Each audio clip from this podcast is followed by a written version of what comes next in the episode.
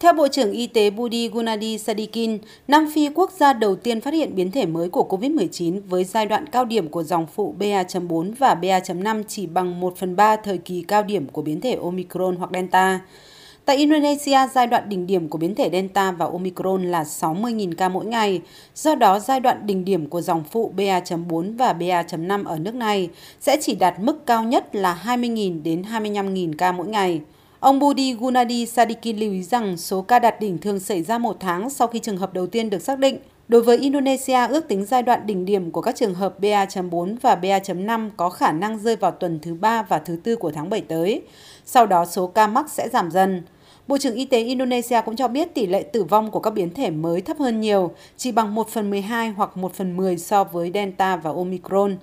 Cho đến ngày 15 tháng 6 có khoảng 20 ca nhiễm dòng phụ BA.4 và BA.5 tại Indonesia. Nhiều ca không có triệu chứng, trong khi một số bệnh nhân khác có triệu chứng nhẹ.